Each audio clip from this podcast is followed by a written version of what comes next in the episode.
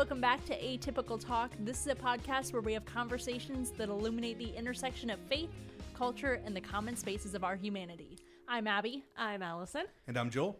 And we talked about aliens a couple weeks ago about how there was a UFO report being released. So we wanted to start off by talking about that a little bit. Uh, here's a quick summary of what happened during that report. So during a July 26 congressional hearing, David Grusch, United States Air Force officer and former intelligence official, said that he was informed in the course of his official duties of a multi decade UAP crash retrieval and reverse engineering program to which I was denied access and he believed that the US government is in possession of UAP based on his interviews with 40 witnesses over four years.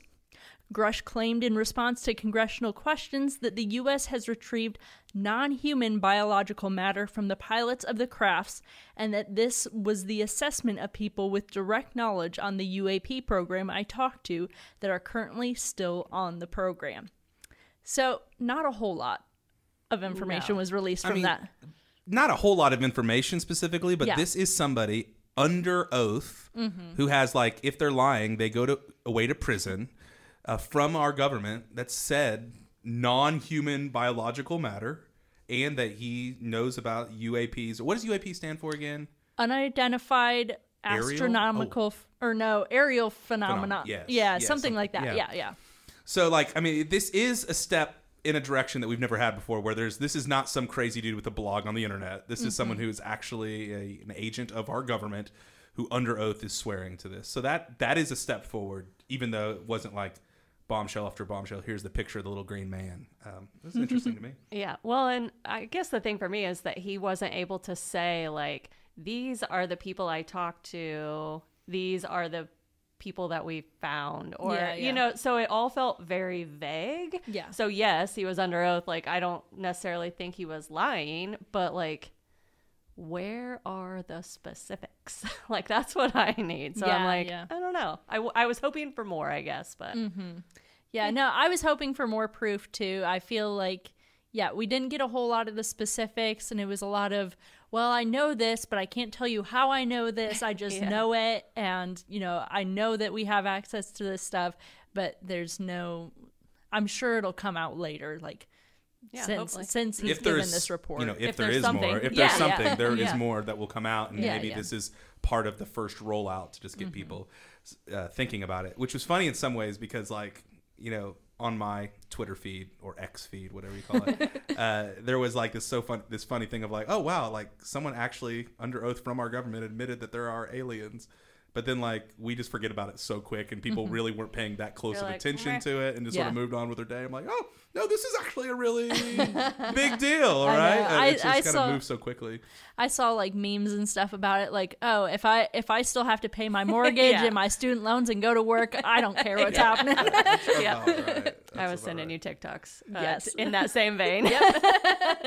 yeah there's and then like i saw like a, a, a bunch of articles the next couple days after this report of some people from like the religious circles already coming out saying these aren't aliens. Uh, they were defiantly and very confidently saying they're demons or they're angels and like trying to like quickly define these things in uh, you know biblical categories which i'm like oh that man for not very much information. That just feels so defensive and that feels so here's my worldview and nothing can actually challenge the way that i've understood or read things before.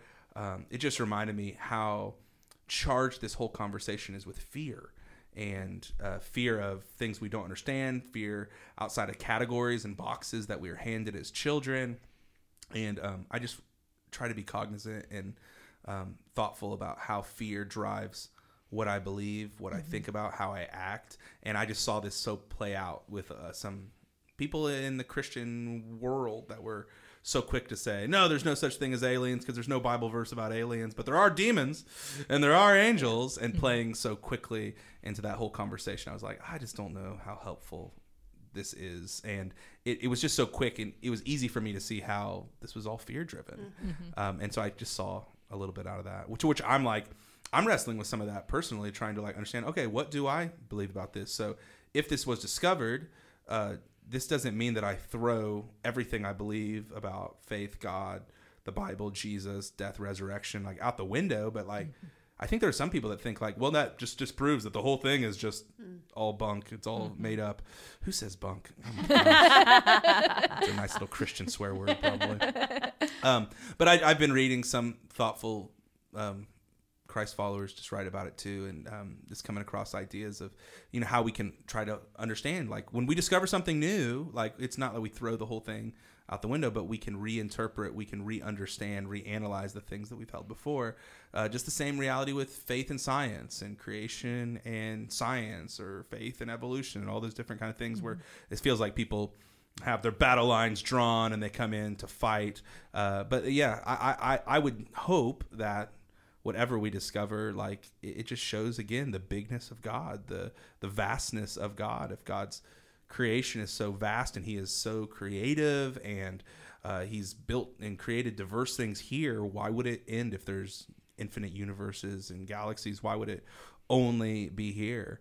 Um, understanding that it would just expand our knowledge and our understanding of His power and creativity, and we'll work with all the tricky theological questions like did did uh, aliens ever sin? So did they need jesus to die for them? And uh, if are they like above us because they never sinned because they weren't on earth and they didn't have god's law? Like all those weird interesting theological questions that people are swimming in the waters in.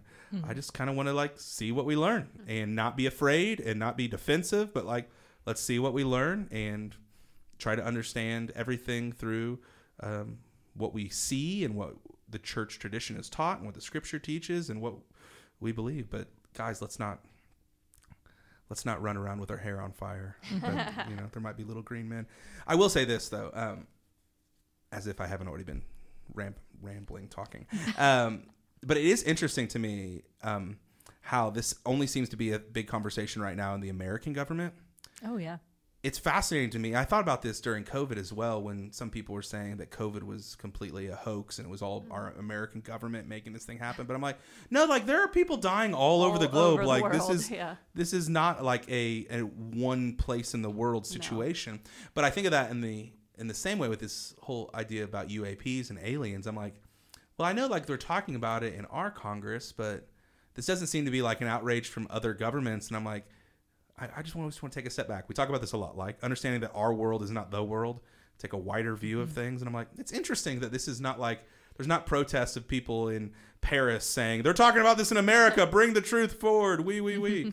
Um, It's probably because they think we're crazy. Yeah, Like, they they're, might, They're probably they looking at us like, oh my. you know, those stupid Americans, uh, which might be true. Uh, but it is just this interesting thing how like United States centric this conversation seems to be right now. Where I'm like, if there was, don't you think there'd be other kind of mm-hmm. things being talked about in other governments and other high levels of conversation? Mm-hmm.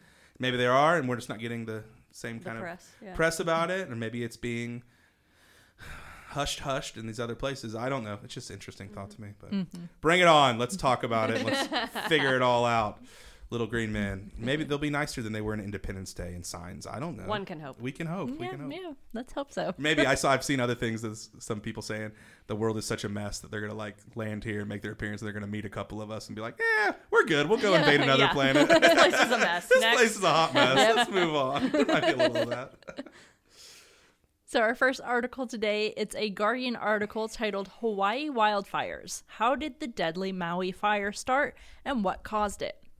Unprecedented wildfires are burning on the Hawaiian island of Maui and have displaced thousands of residents, destroying parts of a centuries old town and killed at least 53 people. The disaster is one of the deadliest U.S. wildfires in recent years. The fast moving fires, fanned by the winds of a distant hurricane, exploded overnight and moved so quickly that some residents jumped into the ocean to escape the flames and smoke. The fires appeared to have burned first in dry vegetation and then rapidly spread into populated areas as wind gusts of over 60 miles per hour rocked the island. Climate change not only increases the fire risk by driving up temperatures and drying out the vegetation, but also makes stronger hurricanes more likely. In turn, those storms could fuel stronger wind events like the one behind the Maui fires. So, when did you guys hear about this, and what was your reaction to hearing about this in Maui? Yeah, so I started seeing videos on TikTok mm-hmm. last week about it. And initially I'm like, what's actually like, what is happening? You mm-hmm. know, because it was um, videos of peop tourists who are on vacation at these like luxury resorts and the sirens start going off. You know, they saw like smoke in the distance, but they would ask the people, like, do we need to be concerned about this? And they're like, oh no, everything's fine, everything's fine. And then, like, all of a sudden they're having to pack up their three kids and all their stuff and find a place to go and Terrifying. terrifying and you can't get off you know like there's nowhere to go. So what do you do? So it was a lot of that and then um afterwards just people on bikes recording videos as they like rode through this burned out town burned out cars you know and um, then videos of people literally abandoning their vehicles and jumping into the ocean which i think i may have told you the other day. I'm like you know some people are scared of the ocean anyways and sharks and all the things yeah. that live in it. Mm-hmm. And so to think that like your options are stay here on this island that is literally on fire or jump into the water where you know there are sharks and things that can mm-hmm. you know kill you. So it all felt very just apocalyptic in a lot of ways like the videos just watching these burned out towns i mean it's stuff that we see in the movies you know mm-hmm. it's not that's not supposed to be real life kind of situations but yeah my heart was literally just broken Yeah. for these people um It felt very unreal, right? Yeah. Like mm-hmm. it felt very much like a movie, like mm-hmm. like you said, like a post-apocalyptic. The world had already ended, Yeah. and you just sort of see the embers still burning all Yeah. around, and you're like, wait, like this is in our time Yeah. in the United States of America, in a place that's known for like beauty and luxury and relaxation, like it's its entire thing, Mm-hmm. Yeah. right? Yeah. And it's just sort of like all burning down Yeah. right around you, and uh, it just felt very unreal. Like Mm. at first, I remember seeing like a headline about. it. I'm like, oh, no, a fire in Maui. Mm-hmm. That sounds that sounds terrible. Then I kept seeing more and more, and I'm like, do they not get this under control? Right. And then to Yeah. think, uh, as we've seen some of the footage and hearing some of the stories, you're like, oh my goodness, how how did this happen? Like that's my question of like, how were we so unprepared? And to think about being on an island and really no place to go, No.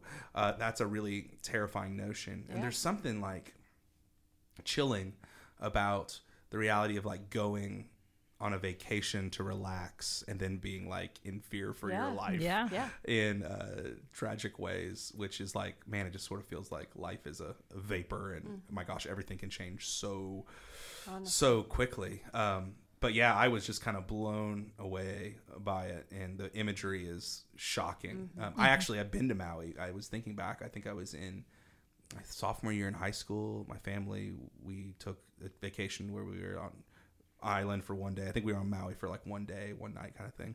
And I just remember the only memory I really have of it is uh, like everywhere you turned, it kind of looked like a postcard. It was the most beautiful place I'd ever been at that point in my life. And I'm like, wow, everywhere you look, like it's not very commercialized in a really cool way.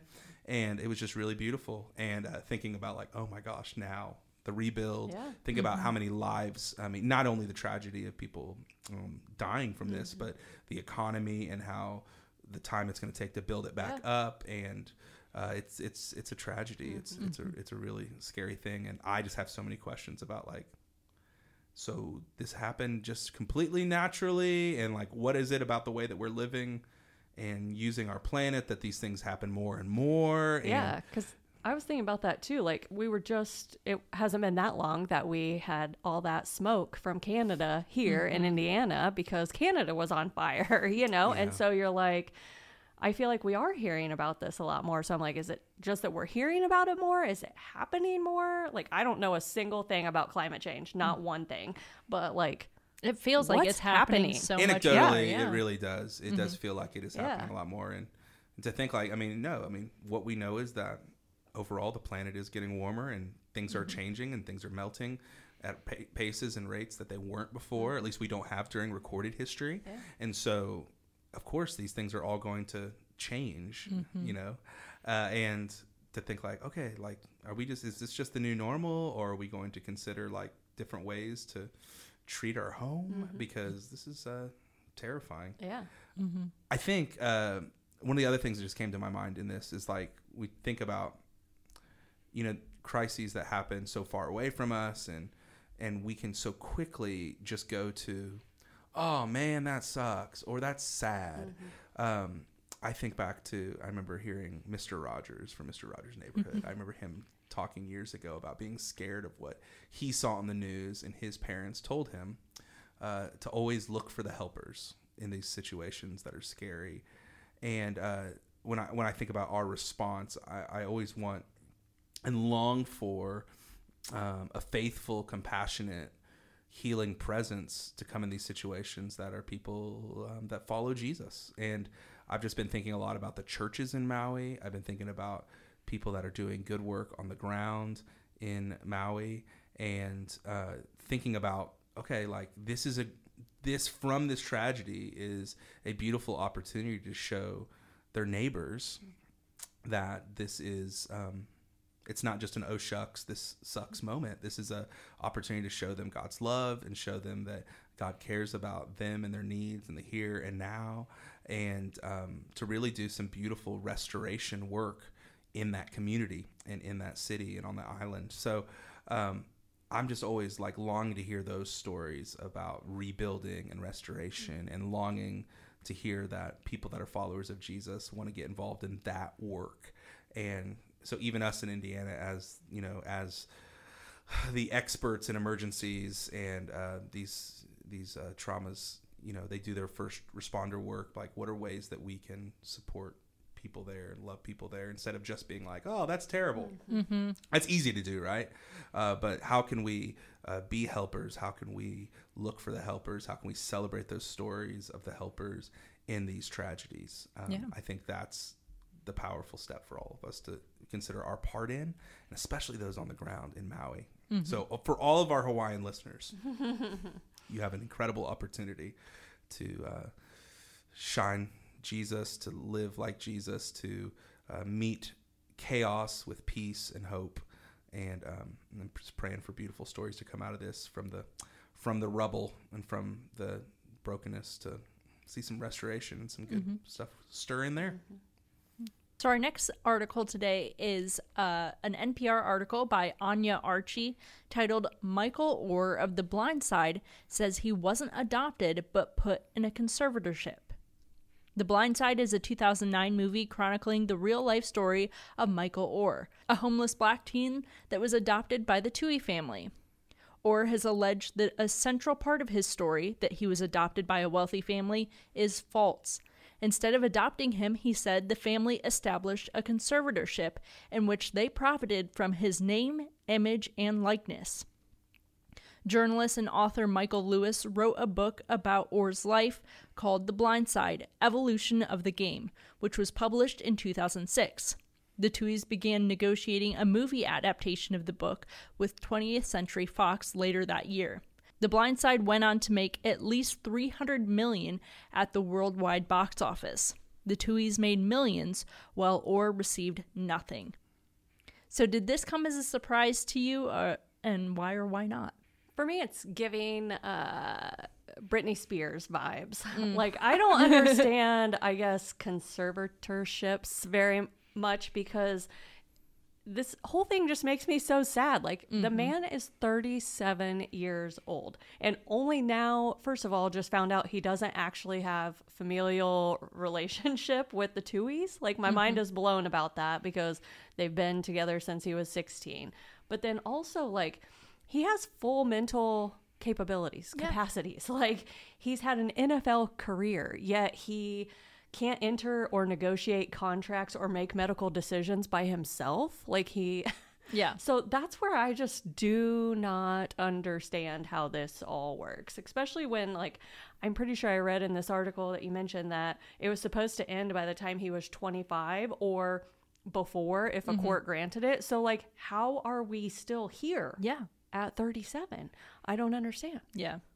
It's Do you? ridiculous. Yeah, so the, Help! Send help! so the article mentioned that still at 37, he has to check in with them on things. That's well, what- that's part of the conservatorship is that mm. he can't just seems negotiate contracts. But I'm like, you were in the NFL. Like, they have mm-hmm. contracts. Like, I don't understand. yeah, yeah. Yeah. yeah, I feel like I just don't understand enough about that because it'd be Mm-hmm. one thing if you know they were sort of profiting just from the story through the book and the Yeah, the movie. movie. Mm-hmm. But like the fact that, yeah, I feel like there's something I don't understand. Inside yeah. Of Well, and then they said they didn't make any money off the movie, and I just the book. yeah, yeah. and I but if the book, if the movie was based I off the know. book, there's probably a multiplying effect there. Nice little loophole, maybe. right, Yeah. that's why I'm Uh, like that can't possibly be true, right? Like Because like this article said that they made millions yeah, off of it, but then they say they yeah. made nothing. Yeah, Mhm. they've come out since this article was posted saying that they made nothing and Yeah. all of this is lies. So it's a yeah, whole it's confusing it's thing. complicated too. It's complicated to think like why now is this coming to the forefront Yeah. after his playing career is over, and you know you, we just don't probably know enough. It's just I'm just left with sadness over Mm-hmm. yes, this me because too. it just terrible. again it it just feels like another story of people taking advantage Mm-hmm. of somebody who doesn't know anything and putting it under the guise of care Mm-hmm. and love. Um, but again, we don't. I guess we don't know enough, and Mm-hmm. you're innocent until proven guilty, which is a good thing. It just seems so messy Yeah. and complicated. It to be 37 and you know bringing this back up and man, just the betrayal inside of this between like trying to find it out and understand what it actually Mm-hmm. was and um, I don't know. It's so complicated. It, it the the one thing that comes to my mind too of like if he's you know suing to try to get those resources back and to make some of the money that he feels was rightfully his you know revenge is an interesting game mm-hmm. like there's a there's a fine line between justice and revenge Yeah. and this is so personal that i don't know how it's not tinged with like revenge and mm-hmm. anger and Oh, I'm sure because of is. hurt Yeah. and so um now if he was do that and this is all true then yeah he is totally like it is mm-hmm. an injustice that he doesn't have the access to these things but there's just an element of it that makes me feel like man it just feels like anger and Yeah. like revenge where i'm like michael Like like, you're not gonna or- you're not yeah. gonna this isn't gonna fix that in that way you know and even if the resources gets to you which might be rightfully yours um, revenge just doesn't ever deliver on what it promises and it, it it's still going to like lead to some brokenness and some some pain and some hurt. So ultimately you know my hope for this whole situation are, are two things that the truth comes out and justice is served but that also that there would be some kind of restoration between this family and michael Oher mm. because there was deep deep seated familial connection mm-hmm. and the way that they brought him into their home even if it wasn't legally Yeah. adopting. So there's got to be so much of those long um, played out feelings and emotions that i hope mm-hmm. that there can be some restoration between mm-hmm. them or at least a and an opportunity to apologize and for there to be restitution in that instead of just i want my money i hate Yeah, you yeah. and i'm not going to give you your money because it's our money and like this kind of like the standoffish thing which plays out so often Mm-hmm. but it just feels so messy and sad that I, I hope that the truth does come out and that justice is served. But on a personal level, I hope that there can be some kind of restitution, restoration, Mm-hmm. if possible, in the inside the relationships because this just does not play out well for anybody. No. Yeah, yeah. it's But- so sad. Do you think that there actually was like familial love from the Tuohys, considering that they started off the relationship by getting a conservatorship over this? Instead of an adoption. yeah, yeah. Because if they truly loved him, they would have adopted him into their family and cared for him. But they used his conservatorship and Mm-hmm. profited off of him. So it almost feels like there wasn't love to begin with. If that's if Yeah, that's the way it played yeah, out, then yeah. like yeah, yeah, I totally see where you're coming yeah, from. Yeah, yeah. and maybe there's more legally that I don't understand about the conservatorship. Yeah. That's not just about profiting. It's I don't know. I guess I don't know yeah. the law, but I totally see where you're coming from. That to be like, well, if you re- if it was love, you would just say Just you're ours Yeah. and we're adopting Yeah, you in. yeah. hmm Um, yeah, and then yeah, if that's and the then the, case, hurt too. Like if That's that's, so what he thought Yeah. it was, Because he, It's he- multiplied he the thought hurt. yeah, he was then the hurt is multiplied. Yeah, Yeah, yeah, 'cause he because thought he then was you find out you're not. So think about that betrayal when he finds out that he wasn't, and that they mm-hmm. were, if this is true, that they Yeah. were profiting off of him the whole time when he thought it was this actual familial Yeah. love. Yeah. Yeah, it's so messy, but so mm-hmm. messy. I don't know. It just it sounds dark and It's so sad. Thanks, I loved Hollywood. that. I loved that movie. Giving all the warm and now I'm like, it's tainted. Yep. Yep. Aw, Sandra Bullock. hurts my heart. Why? Uh, we'll see. As the I guess maybe as more news comes out, we can mm-hmm. come back to it, and hopefully there's hopefully there's more to both sides of the story than what we're mm-hmm. currently getting now. We can hope for that. Yeah. Uh, but we'll maybe we'll come back to it when we learn more. So our next question is what was your first job and what do you still remember from it?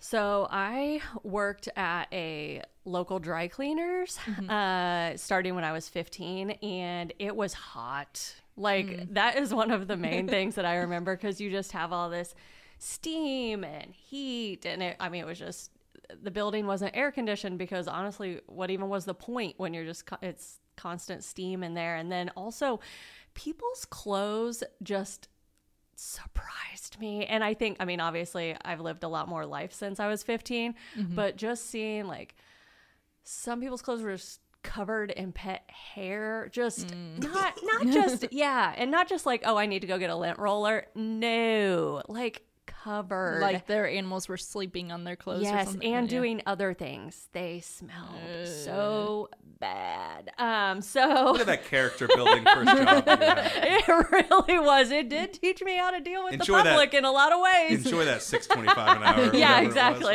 It, probably was. But uh, yeah, so that was my first job, and I could not wait to not be working there anymore. yeah. yeah, my first job. I can't remember if I've shared this on the podcast before or just talked about it in other spaces. But uh, I worked three hours a day from three to six at a the church that I grew up at. They had a daycare ministry, and so I from three to six I was Mr. Joel at this daycare to where I came in and did nap and playtime and activity. Um, I took them to a, a 30 minute chapel that I got to like create with, I would like play silly songs and then a couple worship songs and do a little Bible lesson. So it's my first little gig in ministry. Look at that. um, and then the last 30 minutes of the day, what I remember the most is the hot movie at the time was Finding Nemo. And so we, as parents were picking up kids, we would just get them all down in basically one room. And so I, I've seen the first 30 minutes of Finding Nemo hundreds. It's a hundreds of classic. Yeah. It's a classic. uh, so yeah, I, I did that, and then in the summer I would work all day, and it was the coolest gig there because they had an hour and a half nap time.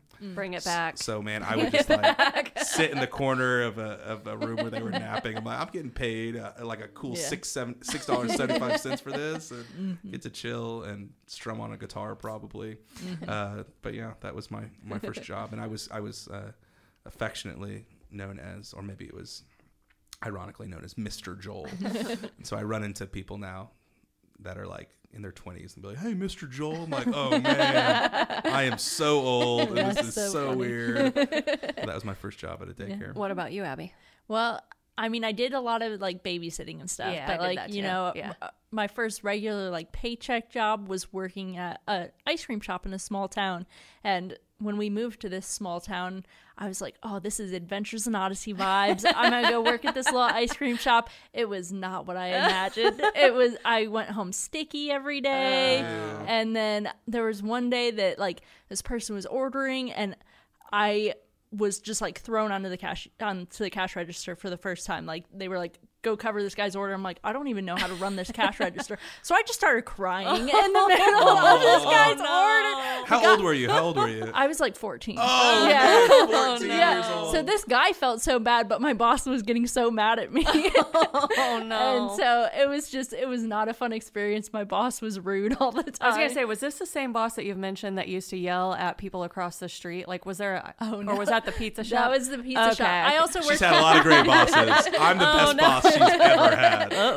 I'm just kidding. I worked at a pizza shop, and there was another pizza shop right across the road. remember And my my boss would sit out on the porch and heckle people going into the other pizza shop. so terrible. What a classy guy. Yep. What a classy guy. Oh no. You're gonna get sick tonight. Oh, no. Oh, yes, man. But a lot of interesting high school jobs. you would think that working at an ice cream shop, like Would be eh, the dream. because ev- everybody's happy to see you and like you're giving them something that they love. Yeah. You would think that like you're not you're gonna make Yeah. everybody happy, but there was mm-hmm. a dark side. Yeah. ice cream shop. Dark side.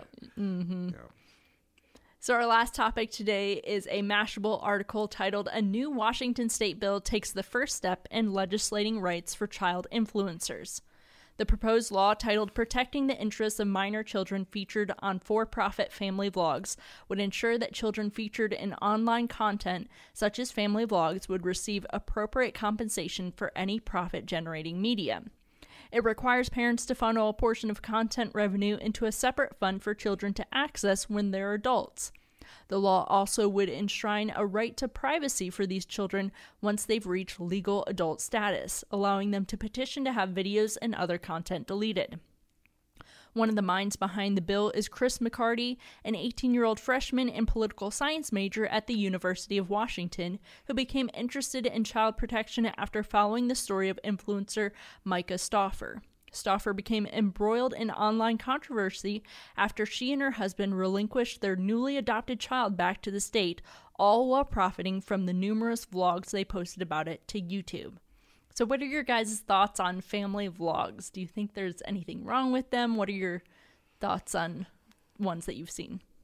Ones that I've seen. Yeah, Like I'm, not, I- I'm I- gonna I- play old. I'm gonna play old man card here. Like family vlogs is a thing, and people are making money off of it. I, Yes. this is a whole corner of the internet that I know nothing about, and I, I just have you know I, Mm-hmm. I've talked about this before, but I'm not a reality TV guy, and I, I don't think I've ever watched a full episode of reality TV, or at least in 20 years probably. And so like it's just not sort of my my bag. So thinking about like oh man, there are people that are just like recording their families all the time, and then making a step from that to be like they're making money off of it mm-hmm. and these kids can't really decide like it's like what are we doing and mm-hmm. how did we get here and talk about using kids mm-hmm. for your own benefit instead of your kids being there as a way that you can love them, protect them, and set them up and guide them to be adults.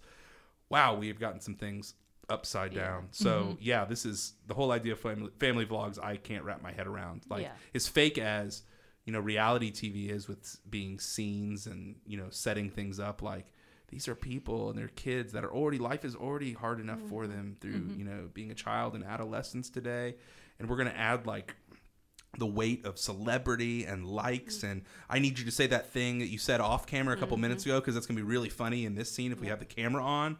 Oh my gosh, this is so gross and it's so so exploitative, um, in my understanding. So yeah, I guess I'll play the old man card and just be like, I don't get it. Can we make a bill just to stop all family vlogs for Yeah. or all family vlogs? Can't you? What whatever happened? Here we Yeah. go. Whatever Yeah, yeah, happened yeah, to yeah. just having family memories for you? I don't know. Yeah. Uh, but yeah, I don't quite get it. Well, and yeah, so few things are private anymore with social media, and pe- somebody always has a camera on somewhere, you know, kind of a thing. But, you know, I think about as a kid, like if I would have had the camera on me from sun up to sundown, like the thought of it now as an adult is exhausting. So I can't imagine as a kid, like being expected. I don't even want to say to perform, but I guess it is kind of that, Yeah, like feeling yeah. like you have to be on all the time. And, um, you know, there's just that's draining. Yeah, it's just exhausting, but it's also scary from a safety perspective. Like I've seen, um, you know, people on TikTok are better than the FBI. I apologize to anybody in the FBI, but I promise you, uh, you post a picture of you at a pool, and in two minutes, the people on TikTok know exactly where you're at, what pool you're at.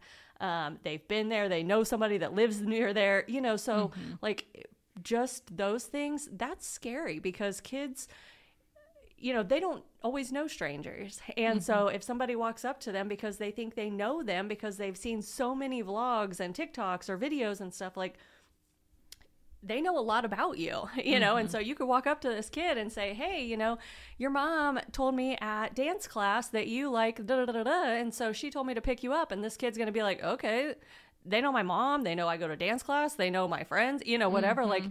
They know a lot about me, and so then it just your walls come down, and so I, it's just it's such a safety risk. And so as a mm-hmm. mom like it's just it's very it's scary. And Yeah, yeah. you know i think you posted a reddit article or something too where like somebody mentioned that their sibling like had an attempted kidnapping mm-hmm. because they thought this person was familiar to the family but they actually weren't. They were a stranger that they had seen all of their stuff. So it's just yeah mm-hmm. it's it's scary. Yeah, yeah. stranger danger is a real thing. And it still needs to be a real thing. So i don't mm-hmm. know that's what intimidates me i guess Yeah, yeah. On the topic of that Reddit post, I have some of it written down here. So, Reddit user Throwaway Listeners made a post on the Reddit community True Off My Chest titled, I was brought up by family vloggers and it ruined my life. A portion of her post says, I'm going to list some stuff that happened and how it affected us. My siblings and I were so paranoid. There was cameras on us that the only place we felt comfortable changing was in the bathroom with the lights off. I couldn't talk to my mom about anything when my mental health began to get bad because I was too scared she'd share it online. If I'd asked her not to, it wouldn't have made a difference. I now barely have a relationship with my mom. My mom considered homeschooling us so that she'd have more time to make content during the day. My best friend's mom said that she didn't want my friend to be my friend anymore because my mom kept filming her without permission. My mom didn't care how upset I was. I didn't have a single private moment. My mom woke me up with the camera on, and she often filmed right until we went to sleep. She filmed us in the bath, and although she's tried to get it off the internet, it's downloaded and online forever. She shared when I got my period, even though I told her I didn't want her to. Someone attempted to kidnap my sister and found it easy because they knew her full name, address, school, and details about her. My sister didn't know he was a stranger because he knew so much about her. Mm-hmm. So, I mean, it, do you think that this legislation will actually have an effect on this? Like, do you think it will lessen the amount of family vlogs or have people be more cautious online? I mean, we can hope. we can hope. I mean, yeah, yeah. It, it, might like not make it an incentive incentive to do it in that way. Uh, but man, I always try to go like, what's the thing underneath the thing? Mm-hmm. You know, because like it might stop some of it, but underneath of it is a deeper reality of people trying to live through their kids to get something out of their kids. I mean, I liken it to uh, um, a father or a mother like living for their kids' successes at sports to where they're like, mm-hmm. if their kid had a great day, you know, if they went three for three from the mm-hmm. plate, then they're going to be in a good mood and their kid's going to get ice cream. But if they struck out three times, everybody's in a terrible mood and mm. it's almost like a punishment. Yeah, yeah, yeah. And so we like live for that success. And there's a difference between being like proud of your kid when he does well um, that there's there's some degrees there, right? Mm-hmm. But like it just feels like we're again using and um, exploiting, and the thing underneath the thing there is like, what are we missing so much that we feel like we've got to live through mm-hmm. them or get something out of them, squeeze all that we can out of them, um, because I heard somebody say once that um, children are a great gift from God, but they're a terrible God. Mm-hmm. And when we make them everything and the the end of everything, then we're going to be riding the highs and lows of their experiences as well. And that is a weight way too heavy for our kids to bear, which you sort of see through this Reddit user's experience of growing up with a family vlogger.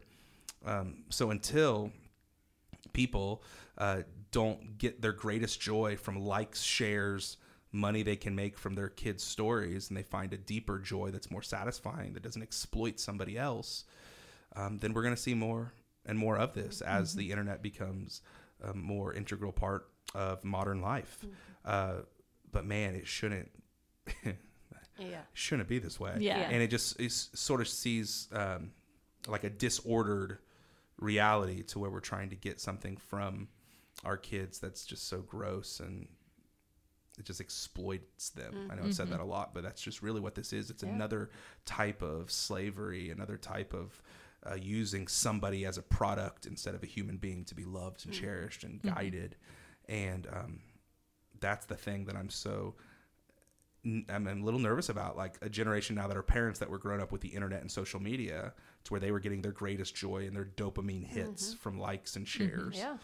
Now those people have kids and you think that's just going to turn off? Yeah, no, yeah, yeah. The attention seeking just turns. I mean, it can turn in a lot of different ways, you mm-hmm. know, and and so it, yeah, it can get really dark. It's just real messy. Mm-hmm. Yeah. I, I've seen a lot of like TikTok users and people who use social media who have heard stories like the one that this Reddit user posted and have decided to completely take their kids off social media, mm-hmm. even though that's like the main reason a lot of people would go to their page because their kids are cute or they right. say funny things yeah. and stuff. And it's huge for them to be making that decision because you know they're not getting near as many yeah. views anymore but they're making these decisions because of hearing stories mm-hmm. like this so i think stories like this help this legislation will probably help mm-hmm. but there's going to be some people who won't yeah. care either way yeah yeah mm-hmm. Well, that's it for this episode of Atypical Talk. If you have any questions, topics you'd like us to talk about, anything like that, email those to atypicaltalkpod at gmail.com.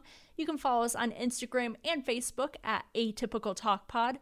Make sure to subscribe on your favorite podcast platform to get updates when new episodes are uploaded. We hope that these conversations today have helped you think wider, love deeper, and partner with God to bring the up there down here in your everyday life. Thanks for listening.